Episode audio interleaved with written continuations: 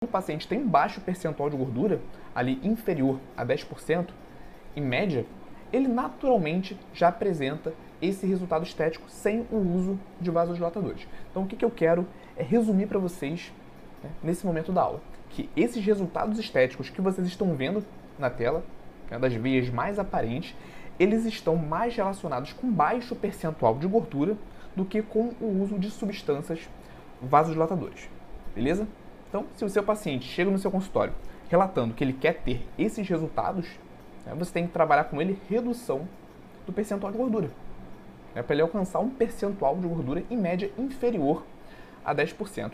Dessa maneira, né, fazendo o uso de um vasodilatador dentro desse contexto de baixo percentual de gordura, isso pode sim né, ajudar, né, agilizar o processo de, de, alcançar esses resultados estéticos. Bem, se ele já tem baixo percentual de gordura, esse, essas substâncias podem auxiliar, podem auxiliar esse paciente a alcançar esses resultados estéticos. Mas, uma vez que ele não tem esse percentual de gordura, uma vez que ele tem esse percentual de gordura mais alto, né, o uso de vasodilatadores não vai influenciar em relação aos resultados estéticos, tá bom? Ah, Igor, mas o meu paciente, né, ele tem um percentual de gordura mais alto tá? e me perguntou sobre vasodilatadores. Se ele tem um percentual de gordura mais alto, isso quer dizer que ele não vai ter os benefícios que você citou anteriormente, como melhora durante a atividade física, por conta daquele aumento do aporte de nutrientes chegando na musculatura, melhora na recuperação muscular também por, por conta do aumento do aporte de nutrientes na musculatura? E a resposta é que sim, ele vai ter também esses benefícios, tá? mesmo que ele tenha um percentual de gordura mais alto. Então daqui a gente consegue enxergar que a real proposta para um suplemento vasodilatador é melhora de performance, é melhora na recuperação muscular e não resultados estéticos. Né? Até porque se o meu paciente ele tem um percentual de gordura mais alto não tem as veias aparentes. Se ele usa um vasodilatador, né, obviamente, vamos falar dos que realmente têm é, relevância científica, se ele usa esse vasodilatador, ele também vai ter esses benefícios. Certo, galera? Começou uma buzina aqui, não sei se vocês estão vendo. Certamente a galera aqui do Instagram tá ouvindo porque tá sem microfone. Mas pro pessoal do YouTube acho que tá certo, né? Adriano Silva falou que tá tudo ok. Milena Araújo falou que tá ok. Guilherme Henrique mandou um boa noite. Então, show de bola, galera. Continuando. Continuando. Então, a proposta para o vasodilatador é essa, né? Melhora de performance, melhora de recuperação, tanto no intervalo dentro do treino, como também no intervalo depois do treino. Se o paciente tem um baixo percentual de gordura, ele pode também ter um benefício nesses resultados estéticos se for de fato da vontade dele, né? Porque entendemos também que tem aqueles pacientes que não gostam desses resultados estéticos, mas até aqui a gente viu a proposta para a suplementação de um vasodilatador, a real proposta para a suplementação de um vasodilatador. E como eu falei, essa aula de hoje é uma aula mais direta. Quando nós entramos nesse tema de vasodilatadores, nós temos várias substâncias que podem atuar como vasodilatadores. Então, o ideal é nós estudarmos cada uma dessas substâncias de forma separada. Tudo bem? E queria já é, contextualizar o uso dessas substâncias. Tá? Temos, como eu falei, temos diversas substâncias que podem atuar como vasodilatadores, mas essas substâncias, esses suplementos, eles estão relacionados né, com a produção de óxido nítrico. Então, o que vai gerar o efeito vasodilatador, o aumento do calibre das veias, não é o suplemento em si. É porque nós não conseguimos suplementar óxido nítrico, uma vez que estamos falando de um gás. Tudo bem? O que a gente suplementa são os precursores para a produção de óxido nítrico. Tudo bem? Então, quando a gente fala, por exemplo, da arginina, que é um vasodilatador, talvez aí o mais conhecido, a arginina ela não causa, ela não promove esse efeito vasodilatador diretamente. Né?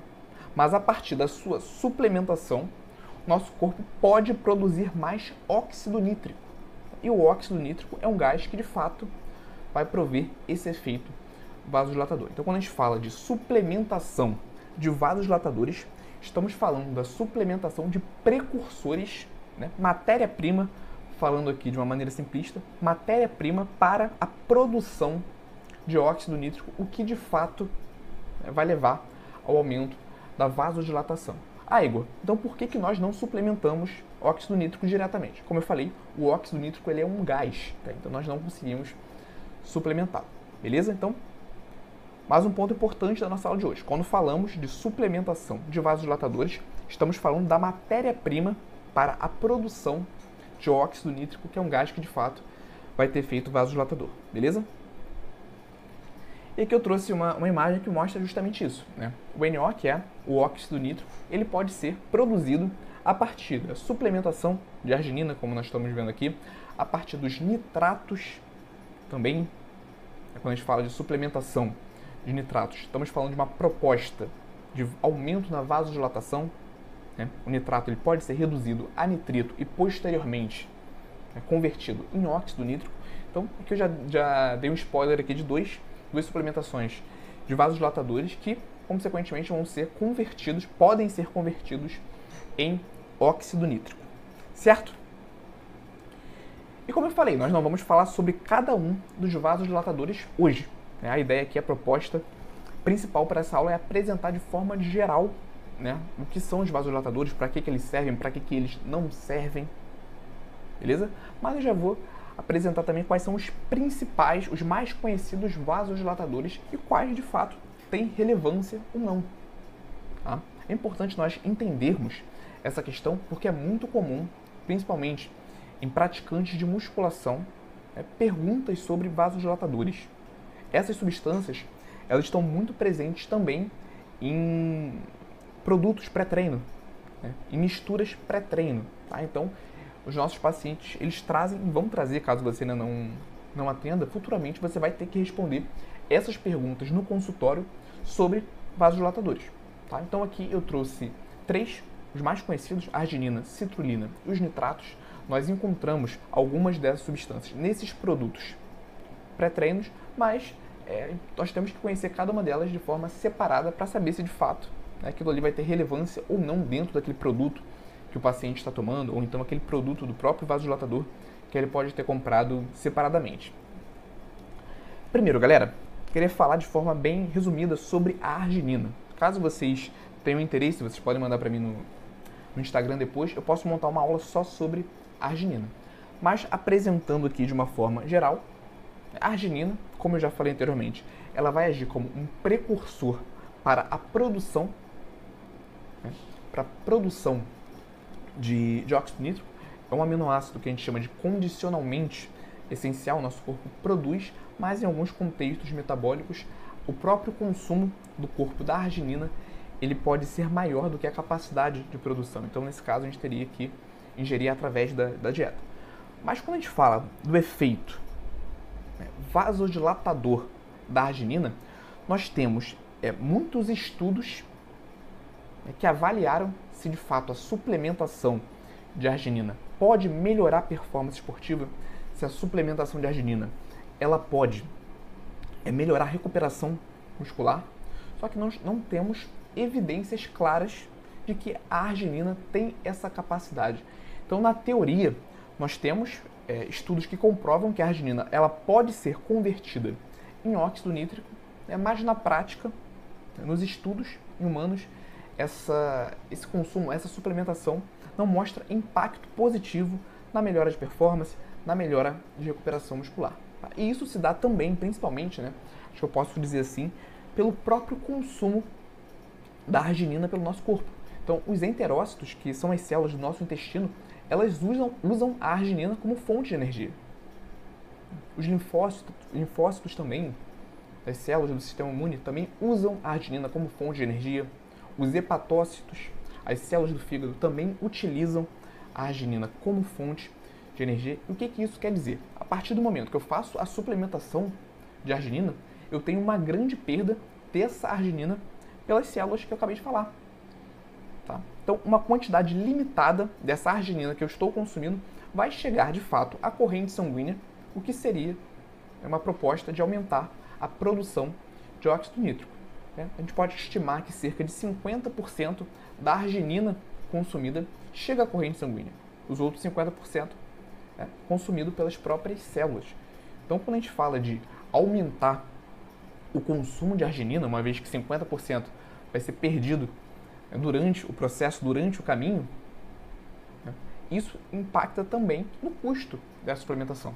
Então, isso quer dizer que para eu ter resultado expressivo com a arginina, né, considerando essa questão dela per de ser perdido durante o caminho, eu tenho que ingerir uma quantidade muito maior de arginina, certo? E isso acaba encarecendo essa suplementação. Mas nós temos sim alguns artigos que mostram que com doses maiores, tá? com doses maiores, cerca de 1 grama a cada 10 quilos de peso do paciente, isso pode é, aumentar a performance e a recuperação muscular. Mais uma vez, não é um martelo batido, são necessários mais estudos e também eu tenho, pensando nesse segundo formato de suplementação, um alto custo.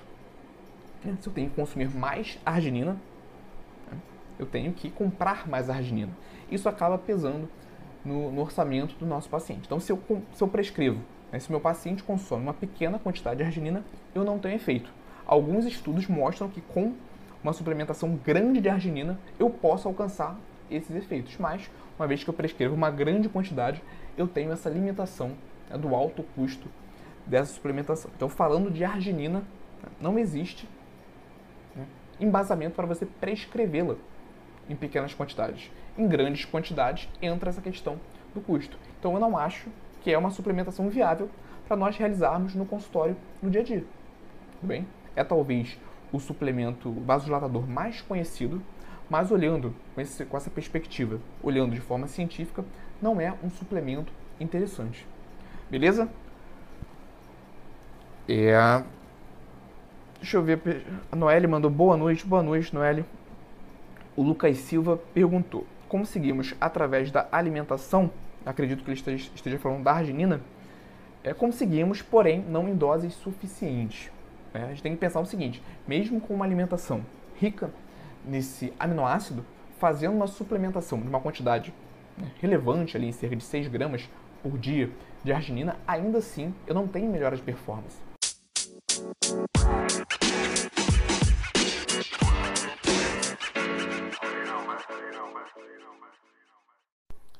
E aí, gostou desse corte? Aqui é o Igor e eu quero te convidar para assistir as aulas completas e gratuitas toda quarta-feira, 19 horas, ao vivo no YouTube. Para participar, é só você se inscrever no link que está na descrição desse episódio do podcast e nos vemos lá quarta-feira, 19 horas, ao vivo no YouTube.